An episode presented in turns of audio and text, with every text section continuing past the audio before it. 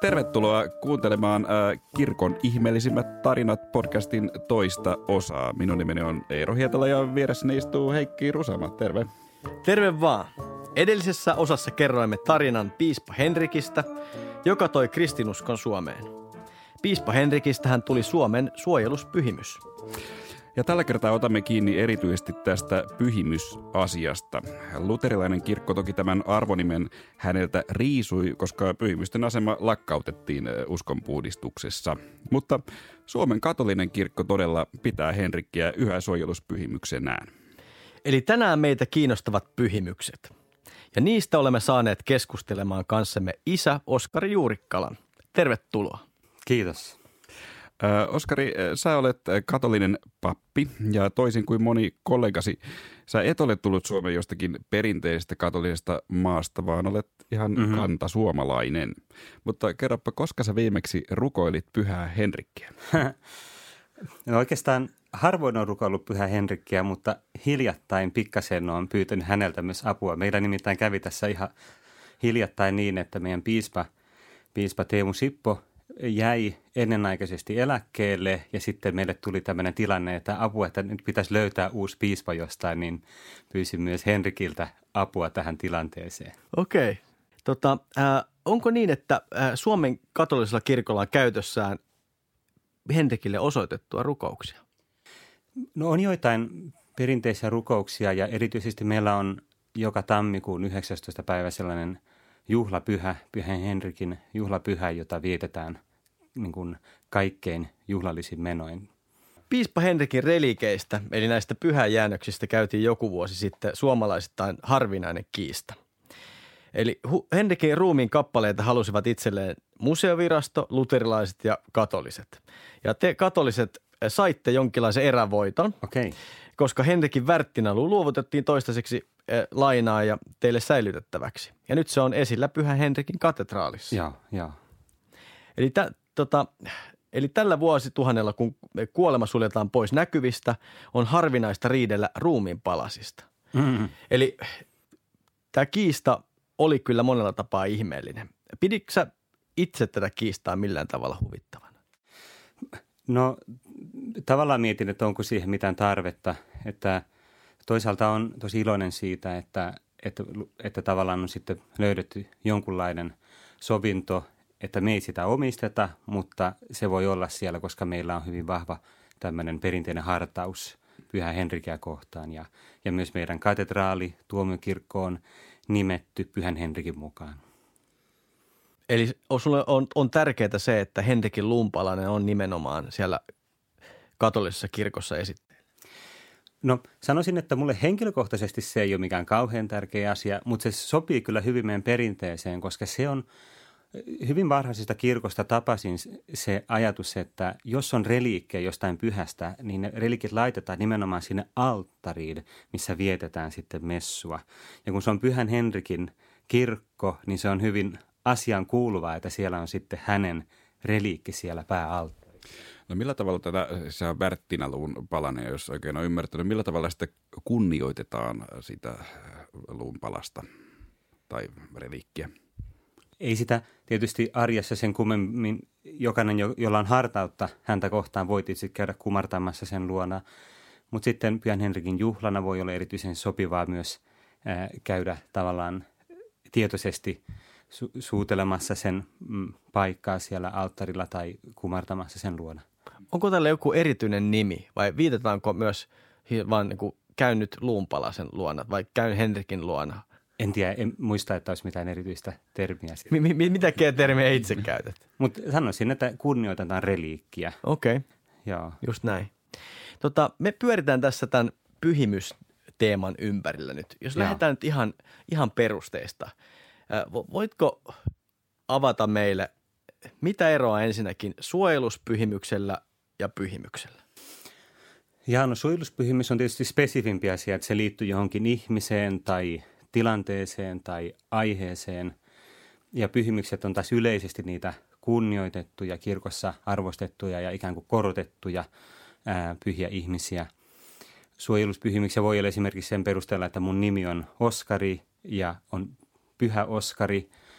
Tunnetaan myös nimellä pyhä Ansgarius, joka oli saksalainen germaanipyhä ää, keskiajalla, joka itse asiassa oli Pohjoismaiden ensimmäinen evankelioija ennen Pyhä Henrikkiä, mutta hän ei tullut Suomeen asti. Hän tuli Tanskaan ja Ruotsiin asti ja se on sen takia mulle myös erityisen läheinen, kun mä olen myöhemmin itse tullut kristityksi ja on jonkunlainen tämmöinen uusi evankelioija täällä, jos näin voi sanoa. Että, ja, mm, mutta eikö siis äh, eri ammattikunnille ja, ja Joo, lö- löytyy myös, omat suojeluspyhimyksensä? Joo, tämmöisiä perinteitä on kyllä. Että nämä ei ole mitään kahden virallisia, mutta tietyissä piireissä on hyvin suosittua tämmöinen, että, että jos on vaikka tietyltä alalta, niin sillä on oma suojeluspyhimys.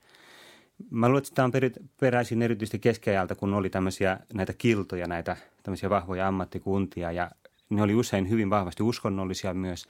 Niillä oli esimerkiksi omat tämmöiset messuperinteet ja niin kuin sellaiset tavat, että jossain tietyssä messussa se ja se kilta on erityisessä roolissa ja, ja, ja tota, sieltä on peräisin myös se, että valit nimetään joku tietty pyhä ikään kuin heidän suojelijaksi ja johdattajaksi ja esimerkiksi. Aivan. Eli johdattaja, suojelija, esimerkki. Mitä muuta suojeluspyhimys tekee? No hen, rehellisesti sanottuna en tiedä, tekeekö se mitään kauhean erityistä. Että se on enemmän meidän puolella, että me toivotaan, että se tekee meidän hyväksi. Mutta kyllä se viime kädessä on Jumala, joka meille niin kuin ihmeitä tekee tai meitä auttaa. No tästä ehkä päästään mm. siis äh, pyhimyksiin ja heidän asemaansa, että, että ovatko he esikuvia vai ovatko he jonkin, mm. jonkinnäköisiä välittäjiä ihmisen mm. ja, ja Jumalan välillä. Tästähän äh, uskonpuhdistuksessa mm. Äh, paljon kiisteltiin. Ja.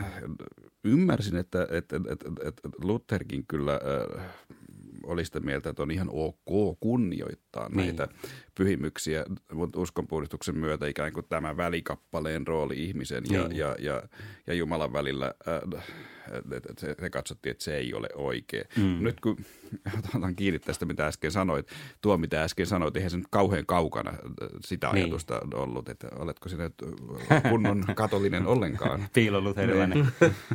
No tavallaan siis Lutherin näkökulma liittyy osittain siihen, että toisaalta silloin näiden pyhimisten rooli oli ylikorostunut silloin myöhäisellä keskiajalla ja ajattelutavassa kävi helposti niin, että Jumala tuntui jotenkin tosi kaukaiselta ja sitä oli tarpeen korjata.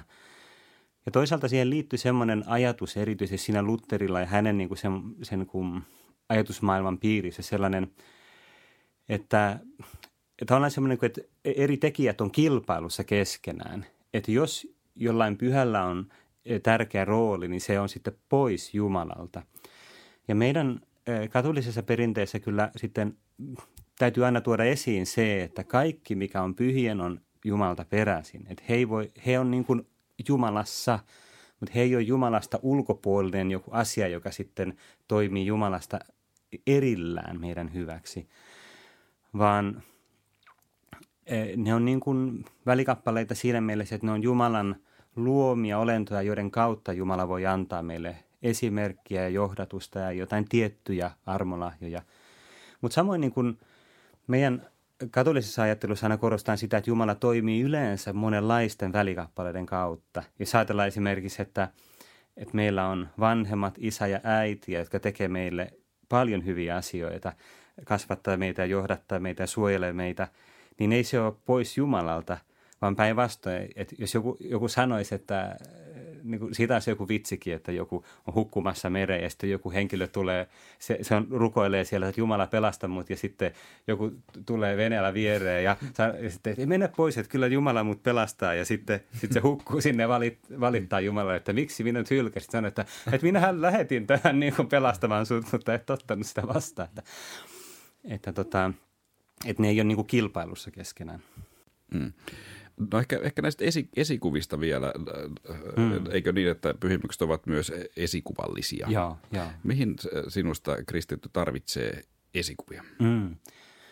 Joo, tosi hyvä kysymys. Mielestäni tämä on mulle itselleni tärkein asia pyhimyksissä, se, että ne on esimerkkinä meille, esikuvana meille, koska tärkein esikuva on Jeesus Kristus, jota me, me sanotaan, että tosi Jumala, tosi ihminen, Jeesuksen kaikki teot ja sanat on meille täydellistä opetusta siitä, miten meidän tulisi myös pyrkiä elämään.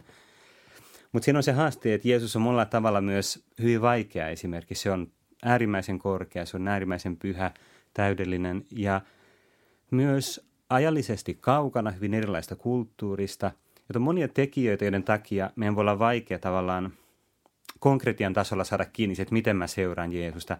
Et, jos ottaa semmoisen verta, vertailukohdan, että muslimeilla Muhammed on hyvin tärkeä, niin sitten siitä voi tulla helposti sellainen, että jos sä haluat olla hyvä muslimi, niin siitä pitäisi niinku pukeutua samalla tavalla kuin tietyssä arabikulttuurissa on tehty. No kristinuskon ei koskaan kuulunut se, että ollakseen hyvä kristitty pitäisi pukeutua niin kuin Jeesus tai käyttää samaa kieltä tai jotain, vaan se on niin syvempi se. Ja varmaan hyvillä muslimeilla on myös syvällisempi ymmärrys siitä. Mutta tämä, se monimuotoisuus, miten me voidaan elää kristittynä, jotenkin paljastuu pyhien ihmisen kautta. Että kun erilaisissa kulttuureissa eri sukupuolet, eri ammattienharjoittajat, eri ikäiset ihmiset – erilaisissa kutsumuksissa, mitä heillä on voinut olla, niin tuo esiin sitä rikkautta, joka Jumalan lahjoissa on. Jos puhutaan vielä esikuvista, niin ketkä Oskari ovat sun esikuvia? Oli, olivat sitten niin kuin pyhimyksiä tai muita? Hmm. No mulla on hyvin paljon erilaisia esikuvia. Mä oon oikeastaan ajatellut silleen, että on erilaisiin konteksteihin, että mun omat äm, nimikkopyhimykset on eri tavoin läheisiä, niin kuin pyhä Anskar eli Oskar. Se on sillä tavalla hauska pyhimys mulle, että se oli tämmöinen lähetystyöntekijä, joka koki olevansa täys, täysin epäonnistunut, että se, se yritti kerran e, tota, evankelioida tanskalaisia, sitten sä, että ei tästä tule mitään, nämä on täysin hulluja nämä viikingit, ja tota, sitten se lähti takaisin, ja, ja oliko se, että se meni uudelleen, ja, ja moni muu äm, yksi semmoinen hyvin läheinen mulle on ollut myös Alvaro del Portillo, joka on semmoinen opustein myöhempi prelaatti, johtaja tuossa 70-80-90-luvulla, jonka aikana sitten opustei tuli Suomeen. Ja hän on mulle myös semmoinen hyvin tärkeä esimerkki sellaisesta niin kuin, mm, ihmisestä, joka oli todella niin kuin rauhallinen – semmoinen älykäs, joka sitten heittäytyi koko elämällään sinne, sinne kutsumukseen seuraamaan tätä opusten perustajaa, Pyhä Mariaa. Sanon tähän väliin, että Oskari mm. olet myös opustein äh, pappi. Tosiaan, äh, ja, ja menemme siihen kohta. Voiko avata vähän sitä myös, että miten pyhimiksi tarkkaan ottaen tullaan? Niin. Ja, ja mit, miten, miten Oskari susta voisi aikanaan tulla pyhimys? Joo.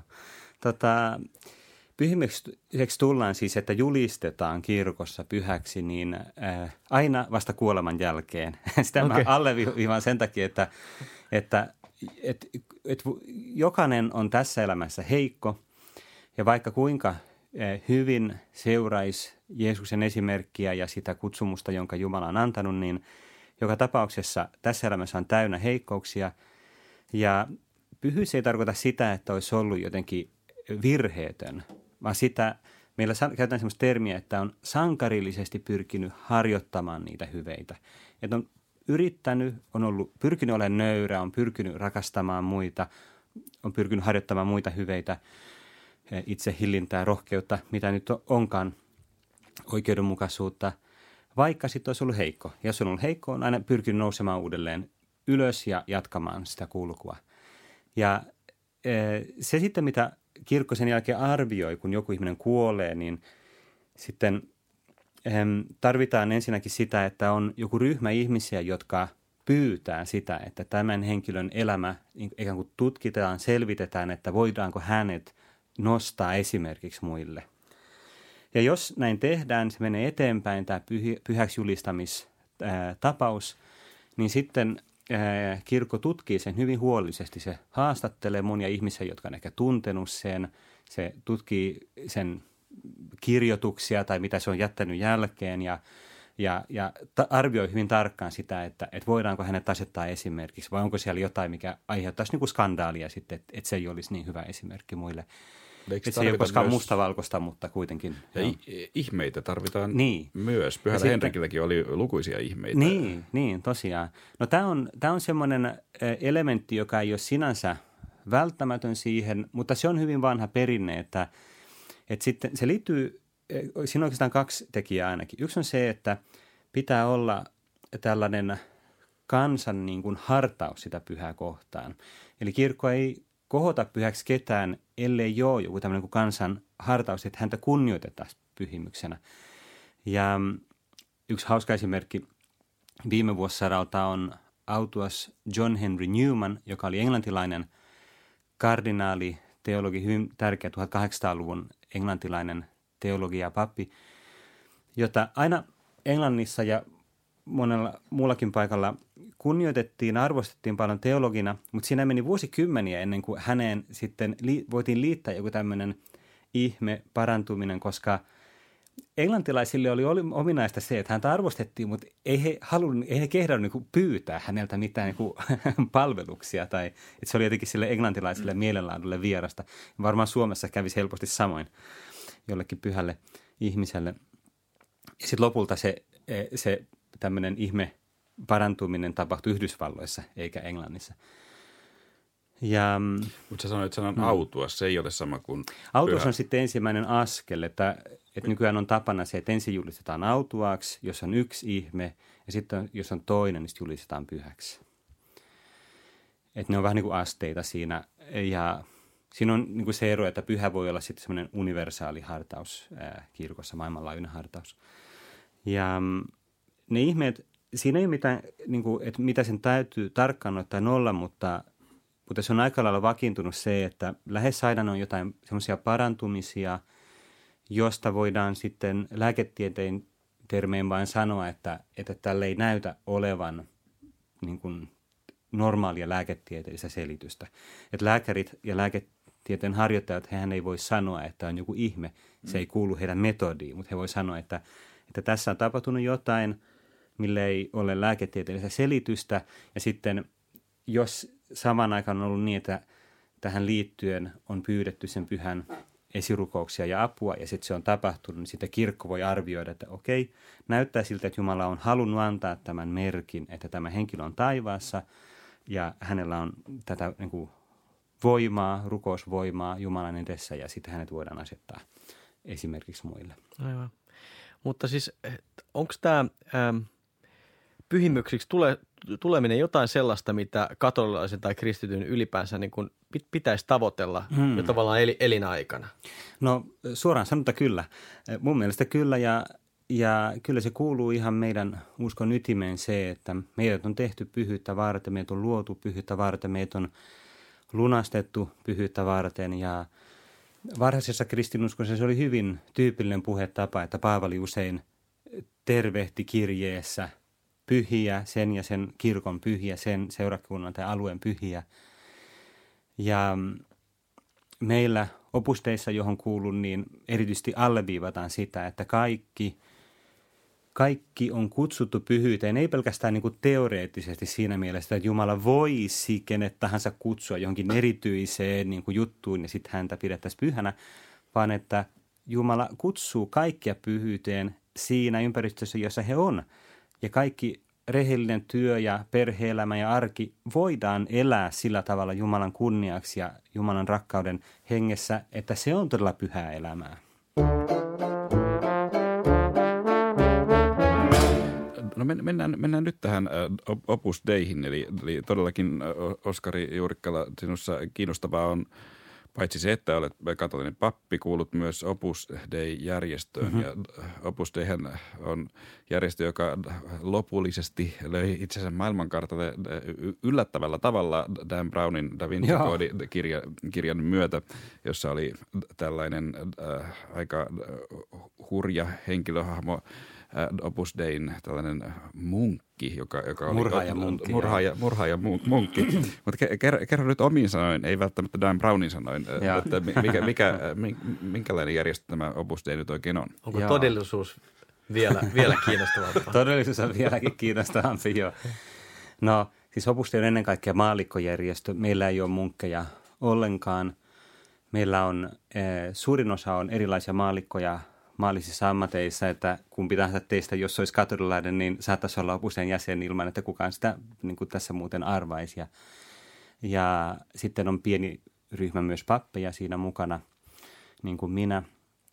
Ja opusteen viesti on ennen kaikkea se, että Jumala kutsuu kaikkea pyhyyteen ja tähän liittyy sitten se, että, että pyhyys ei ole vain sitä, että pitää olla joku pappi tai munkki tai jossain erityisessä ikään kuin kirkollisessa virassa, vaan mikä tahansa äm, rehellinen elämä, rehellinen työ voidaan todella tehdä siinä pyhyyden hengessä niin, että, että se toimii todella Jumalan välikappaleena maailman pyhittämiseksi ja läheisten ihmisten avustamiseksi. Ja tähän liittyy sitten tavallaan epäsuorasti se toinen opustein hengen erityispiirre, joka on työn pyhittäminen, tavallisen elämän arjen työn pyhittäminen. Että meillä puhutaan siitä, että, että työ ei ole pelkästään jonkinlainen kutsumus, vaan se on myös Jumalan kohtaamisen paikka. Kaikki arkinen työ voi olla sellainen konteksti, jossa me ikään kuin kohdataan Jumala sen kautta, että me pyritään palvelemaan muita ihmisiä, me pyritään käyttämään meidän lahjoja, meidän talentteja Jumalan kunniaksi ja maailman, paremman maailman rakentamiseksi. Ja, ja me pyritään harjoittamaan niitä erilaisia hyveitä, tulemaan itse paremmaksi myös siinä työn kontekstissa. Että työ ei ole vaan semmoinen välttämätön paha ja sitten äh, suhde Jumalaan tapahtuu vaan sitten sunnuntai kirkossa tai kotona iltarukouksen aikana – vaan myös tässä arjessa niin kuin aamusta iltaan ja toisaalta illasta aamuun. Näkyykö se myös ihan ammatin valin, valinnoissa sinällään, että onko jotain tyypillisiä Opus Dei-ammatteja? No ei oikeastaan, siis pikemminkin päinvastoin, että meidän perustaja tapas sanoa, että, että mikä tahansa ammatti on aivan yhtä arvokas ja e, arvokkain työ on se, joka on tehty suurimmalla rakkaudella Jumalaan ja lähimmäisiin. Että jos joku ajatteli, että on joku opustein jäsen, joka on vaikkapa pankkiri tai poliitikko tai jotain, niin se on sitten tärkeämpi – ja hän aina alleviivasi sitä, että, että, että se on mulle aivan yhdentekevä, että mikä ammatti se on. Jos se on hänen mielestä se hänelle sopiva ammatti, niin tosi hyvä, mutta mikä tahansa, niin kuin, no koulunopettaja tai siivooja tai kotiäiti tai mikä tahansa, niin on ihan yhtä arvokas, jos se on tehty sillä samalla rakkauden hengellä. Varmaan jotain rajauksia kuitenkin on pakko tehdä niin rikolliset sitten, ja ihmissalakuljettajat eivät niin, varmaan kato, siitä tulee tietysti omaa. se että, se, että sen pitää olla joku rehellinen ammatti moraalisesti niin kuin moraalisti rehellinen ammatti ja et, että kaikki, mikä on jotenkin epäoikeudenmukaista itsessään, niin se on suljettava pois. Mä, mä en ehkä pääse niin kuin yli siitä, että, että mun, mun ensimmäiset niin kuin kosketukset Opus järjestöön on nimenomaan tämän Dan, Dan Brownin, Brownin kirja, kirjan pohjalta ja ää, sanot siitä, että tavallaan tähän liittyy tavallaan tämmöinen niin kuin arjessa näkyvä hmm. ää, palveleminen ja toisaalta ollaan niin, että ei, ei tunnisteta välttämättä ulospäin. Miten, miten hmm toisille vieraat Opus Dein jäsenet tunnistaa toisensa? Mikä on semmoisia tyypillisiä asioita, mitkä niin kuin paljastaa, ahaa, tuossa on, tossa on Opus Dei, tossa on Opus Dei jäsen. No vaikea, vaikea sanoa ihan, ihan, että tietysti tämmöisessä paikassa kuin Suomessa, niin me tunnetaan toisemme mm. kyllä. Mistähän sitten tunnistaisi, joskus jos on kirkossa käymässä, saattaa tunnistaa siitä, että käy arkimessussa ää, ää, joka päivä ja, ja sitten on kuitenkin pukeutunut johonkin pukuun tai johonkin sellaiseen, niin sitten on, että hmm, tämä on varmaan joku toinen opus sen kanssa. No. Ei tietysti välttämättä. Mutta ehkä sitten näkyy niin kuin sellaisena, että, että em, siinä tavassa suhtautua muihin ihmisiin on sellaista tiettyä niin kuin avoimuutta ja sellaista, että, pyrki, että esimerkiksi jonkun ihan kuin työtilanteen kontekstissa pyrkii huolehtimaan muista, olemaan kiinnostumaan muista, että sitä ei keskity vain siihen omaan työhön ja muut on toissijaisia, vaan koska meillä korostetaan sitä, että työ on tilaisuus palvella muita, niin sitten jos on ymmärtänyt hyvin se meidän hengen, niin se näkyy siinä, että on jatkuvasti avoimuutta muita kohtaan ja haluaa auttaa muita. Jos hieman palataan pyhimysteemaan. Myös opusteen perustaja Jose Maria Escriva on julistettu pyhimykseksi. Miten mm. tärkeää se on sulle, että, että perustajia on nyt mm. pyhimys? Tuo on itse asiassa hyvä kysymys, koska meidän perustaja julistettiin pyhäksi vuonna 2002. No se on mulle sekä ollut tärkeä asia, että mä olin siellä mukana justinsa mun katoliseksi tulon jälkeen ja saamani kasteen jälkeen. Mä sain kasteen ensimmäinen lokakuuta 2002 ja se pyhäksi julistaminen oli kuudes päivä, eli samalla viikolla. Mun ensimmäinen sunnuntai messu katolilaisena oli siis Pietarin aukiolla Jose Maria Escrivan pyhäksi julistamismessussa, jossa oli vajat puoli miljoonaa ihmistä ympäri maailman läsnä, että se oli hyvin erityinen kokemus. Se oli semmoinen niin kuin katolisen kirkon mm, maailmanlaajuisuuden kokemus hyvin vahvasti. Mutta järjestönä se on meille sikäli ollut tietysti tärkeä, että se on tavallaan semmoinen niin leima ollut sille, että tämä viesti, tämä sanoma, jota hän ää, levitti, niin on pätevä, se on kaikille relevantti. Se on ikään kuin kirkko tavallaan sanoo niin kuin aamen sen päälle silloin, kun julistaa se perustaja pyhäksi. Miten muuten olivat, tekikö Jose Maria Escriva ihmeitä ja mitä ne ihmeet olivat? No mä en muista, mitä ne on. Et ne on ollut jotain tämmöisiä parantumisia, jonkinlaisia erikoisia parantumisia. Mä en koskaan itse paneutunut mm. kovin hyvin tuohon tohon teemaan, että varmaan joku lääketieteestä kiinnostunut ihminen innostus enemmän niistä yksityiskohdista. Nyt, nyt, nyt kun sanot Joo. näin, niin ne eivät ole myöskään sinulle mitenkään erityisen merkittäviä. Ei, ei. Jos mennään vähän tota, seuraavaksi jutellaan vähän tota katolilaisten ja luterilaisten äh, ehkä, ehkä eroista. Keskeinen mm. kysymys protestanttien ja katolaisten välillä pyhimysten suhteen on ajatus pyhimysten palvonnasta tai tarkemmin siitä, että voivatko pyhimykset toimia välikappaleena ihmisen ja Jumalan välillä. Vaikka Lutherkin ilmeisesti tiettyyn rajan saakka kunnioitti pyhimyksiä, niin kuin todettiin, uskonpuhdistajat lähtivät siitä, että ihmisen ja Jumalan välissä voi toimia vain Jeesus. Mm, mm. Mitä sä itse ajattelet tästä? Joo, no tämä on tietysti hieman monimutkainen kysymys, mutta mä yritän tiivistää. Se palaa siihen, että meillä, meillä korostetaan sitä ajatusta, että kaikki kristityt on Jeesuksen jäseniä, on Kristuksen mystisen ruumiin jäseniä. Tässä elämässä me ollaan sitä aina epätäydellisesti. Me ollaan siis ikään kuin Kristuksen jäseniä uskon kautta, kasteen kautta. Ja tässä elämässä me ollaan sitä epätäydellisesti, koska me ollaan aina vähän niin kuin siinä rajalla, että osittain kyllä ja sitten joskus saatetaan niin kuin olla kauempana vähän niin kuin kuolleita jäseniä ja silleen. Mutta sitten, jos me ollaan taivaassa tuolla puolen, niin sitten me ollaan jo täysin niin kuin yhtä. Hmm. Et samoin kuin, niin kuin Jeesus sanoi viimeisellä aterialla Johanneksen evankeliumissa puhuu siitä, että, että isä on minussa ja minä olen isässä. Ja, ja niin kuin isä on lähettänyt minut, niin minä lähetän teidät. Ja joka pysyy minussa ja jossa minun sanani pysyvät, niin se voi tehdä, se saa aikaan paljon hedelmää. Ja, et jatkuvasti tämä, että kun isä ja poika on yhtä, ja sitten opetuslapset, jotka pysyy Jeesuksessa, jossa Jeesus, sen opetus pysyy, niin on yhtä sitten samalla tavalla. Jotenkin me ikään kuin mennään sisään siihen Jumalan elämään, ja, ja Jumala tulee asumaan meissä.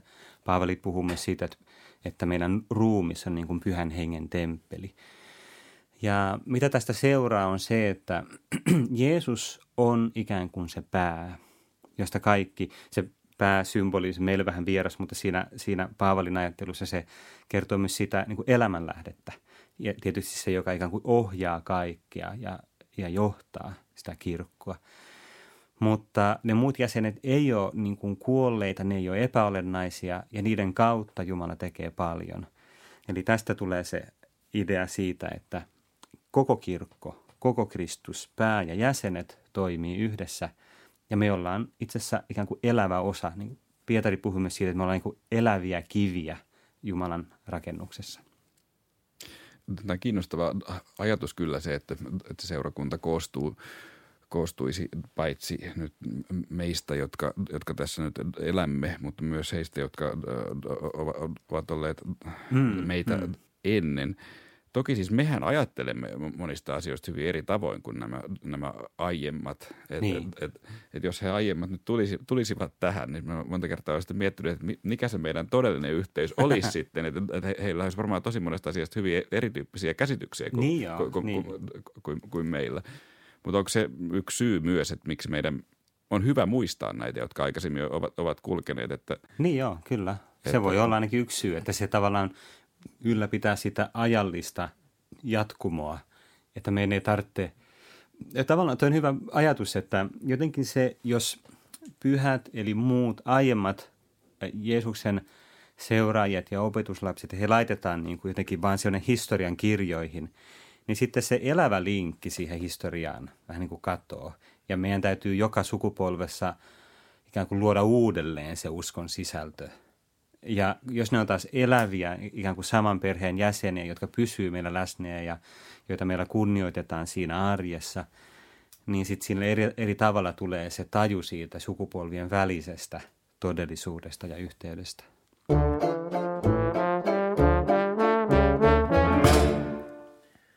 Jos tota, palataanko vielä piispa Henrikkiin? Joo. Tota, niin kuin ensimmäisessä jaksossa puhuttiin, niin moni tutkija tuntuu ajattelevan, että koko piispaa ei ole olemassakaan. Ja, hmm. ää, asiahan ei varmasti tule koskaan mitään varmuutta saamaan, mutta miten iso kolaus olisi Suomen katolisille ja katoliselle kirkolle, jos Suomen suojeluspyhimys paljastuisi tekaistuksi hahmoksi? Hmm. No varmaan riippuu ihan sitten ihmisestä, että miten siihen suhtauduttaisiin.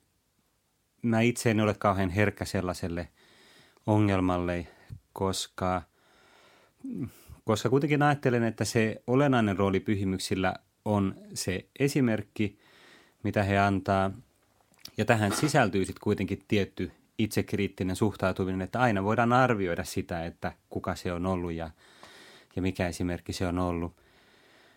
Öm, Toisaalta täytyy muistaa se, että tämmöinen kriittinen historian tutkimus helposti lyö yli. Mä en ole kuunnellut tätä jaksoa vielä tätä tehtäessä, mutta voin kuvitella, että teillä on myös tätä näkökulmaa tuotu siellä. Eli sitä, että se voi lyödä yli helposti sen takia, että kun puhutaan tämmöisistä vanhoista ajoista, niin kuin keskiajasta, niin meillä on valtava semmoinen niin kuin dokumentaation puute.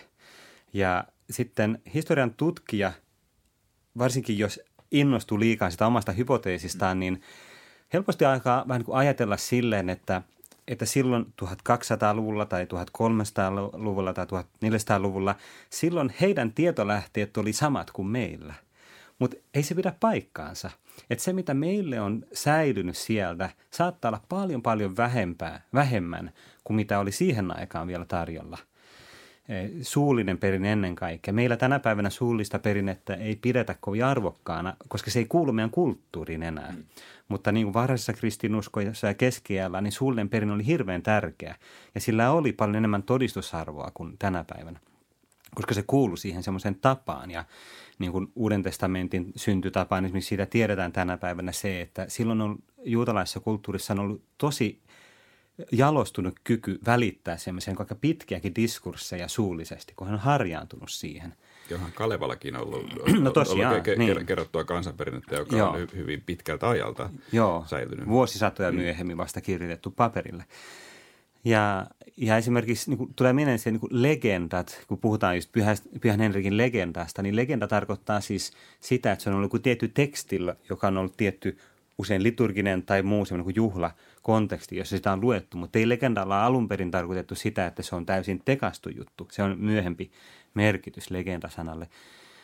Ja mm, mä joskus olen ajatellut sitä silleen, että, että niin kuin keskiajalla oli hyvin paljon tämmöisiä, tämmöistä ikään kuin populaarikulttuuri pyhimystarinoita.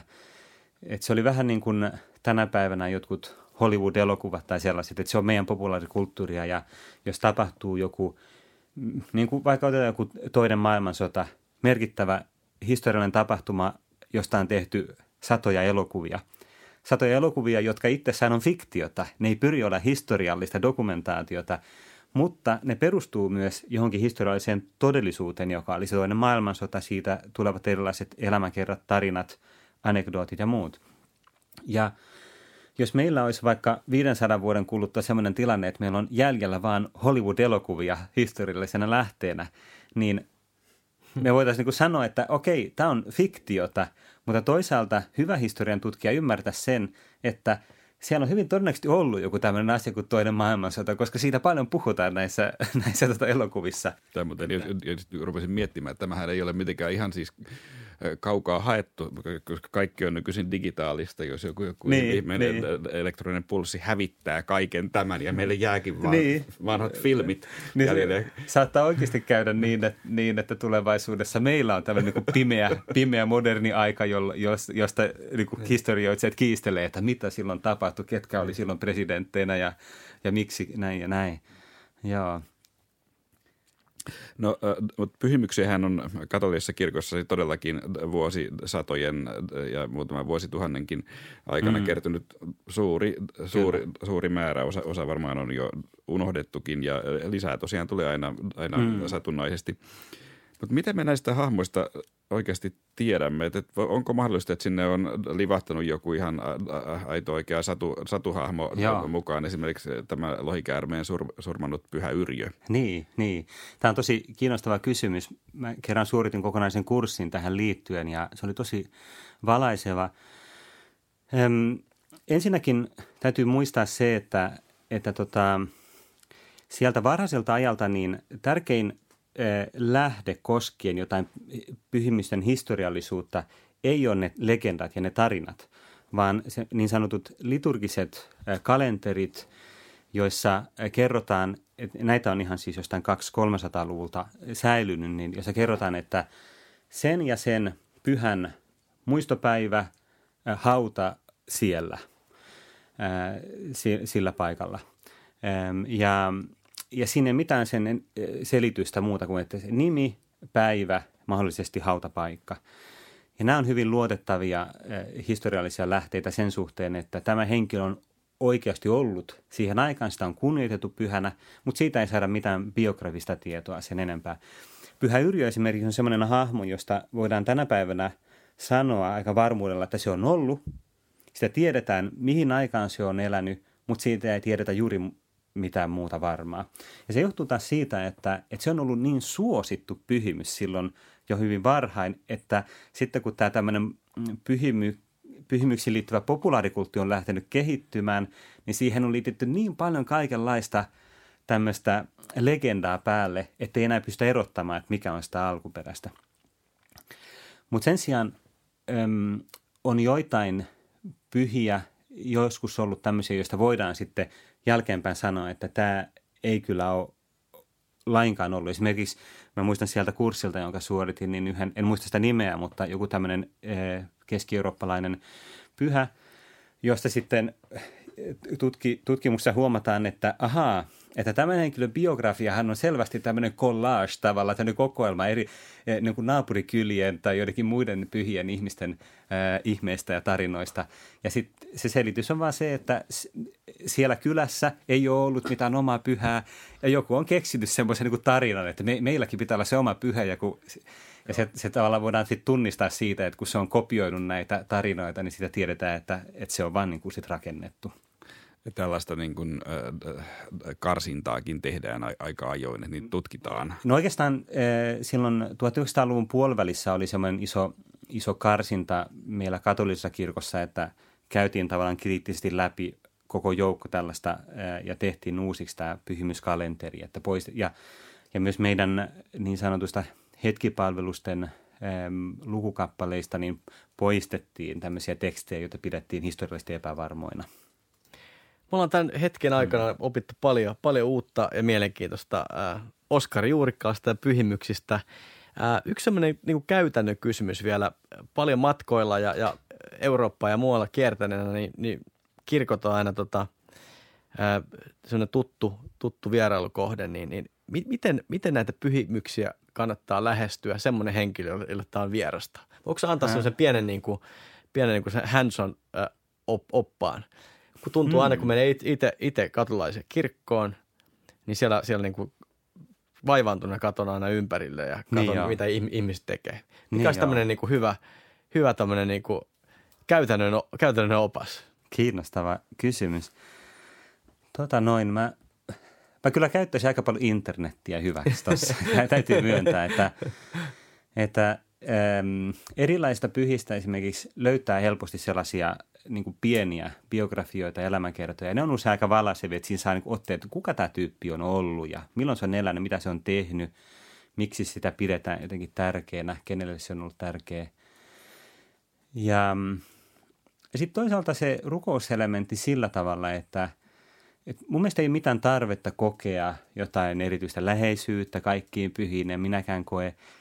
Pikemminkin se, että meillä on paljon pyhiä, niin kuin palvelee sitä, että ihmiset voi valita omasta inspiraatiostaan tai maustaan lähtien niin kuin, semmoisia, että kun joskus löytää sellaista, että joku tyyppi kolahtaa erityisellä tavalla sille, että no, että tämä on niin kuin, jotenkin tämä tekee vaikutuksen muhun, niin sitten ottaa sen tavallaan sellaiseksi ja perehtyä siihen enemmän ja lukea ehkä joku elämäkerta tai jotain muuten niin kuin syventyä siihen. Mielestäni se on hyödyllisempää kuin se, että yrittäisi jotenkin tuntea kaikki. Että mä luulen, että sitten kun ollaan taivaassa toivon mukaan, ei siitä niin kuin kauhean kauan tässä kuitenkaan kestä, niin sitten siellä voidaan niin rauhassa tutustua kaikkiin pyhiin ja ihmetellä sitä kirjoa.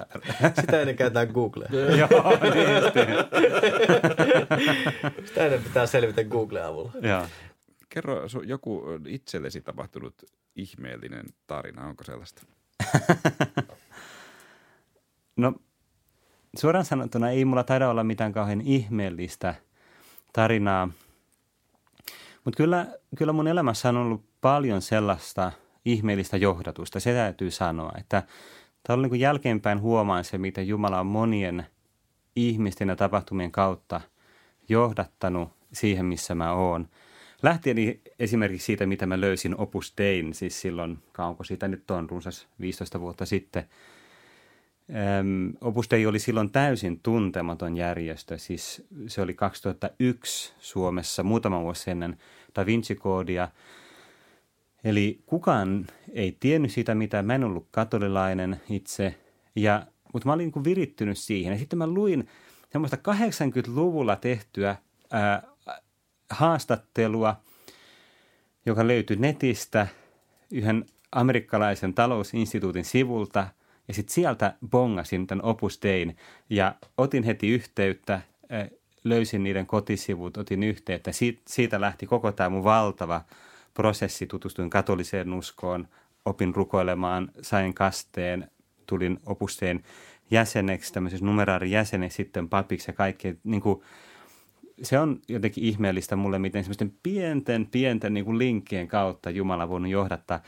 Ja mulle kävi myöhemmin niin, että mä tota, sain yhteyden siihen henkilöön, joka oli ollut tämä, se taloustieteilijä, joka oli ollut tämä linkki. Ja sitten se kertoi, että mä kerroin sille tästä, että, että miten mä olin löytänyt Opus Dein. Ja sitten se kertoi, että, että se tunsi Opus Dein, koska se oli, sillä oli ollut vanha ystävä, yksi sellainen Opus Dein jäsen Espanjassa – joka oli ollut yksi ensimmäisiä opusten jäseniä siellä. Ja, ja se, tämä aiempi opusten jäsen, jonka mainitsin, on nimeltään Rafael Termes, ja hän oli kuollut ihan pari viikkoa sen jälkeen, kun se oli kuullut tämän tarinan, että mitä mä olin löytänyt opusteen, niin se oli vielä sellainen hauska linkki, että se oli tosi iloinen siitä, että tämän heidän ystävyyden kautta sitten tämmöinen suomalainen 50 vuotta myöhemmin oli löytänyt tämän tien. Mut kiitoksia Oskari Juurikkala, että olit mukana. Kuuntelit juuri kirkon ihmeellisimpiä tarinoita. Minun nimeni on Eero Hietala. Ja minä olen Heikki Rusama. Ja vieraana meillä oli tällä kertaa katolinen pappi Oskari Juurikkala. Ja ensi kerralla kirkon ihmeellisimmät tarinat palaa taas aivan toisenlaisella aiheella.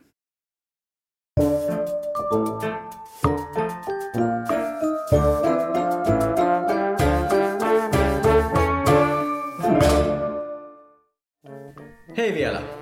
Jos pidit kuulemastasi, niin kerro siitä. Miltä alustalta tätä sitten kuunteletkin? Apple Podcasteista, Spotifysta tai muulta alustalta? Käy antamassa meille arvio. Mielellään hyvä. Se auttaa meitä kivasti eteenpäin. Ja jos jäi jotain sanottavaa tai alkoi muuten vaan harmittaa, laita meille viestiä. Löydät meidät myös osoitteesta kotimaa24.fi. Tämä podcast on tehty yhteistyössä Kotimaalehden ystäviemme kanssa.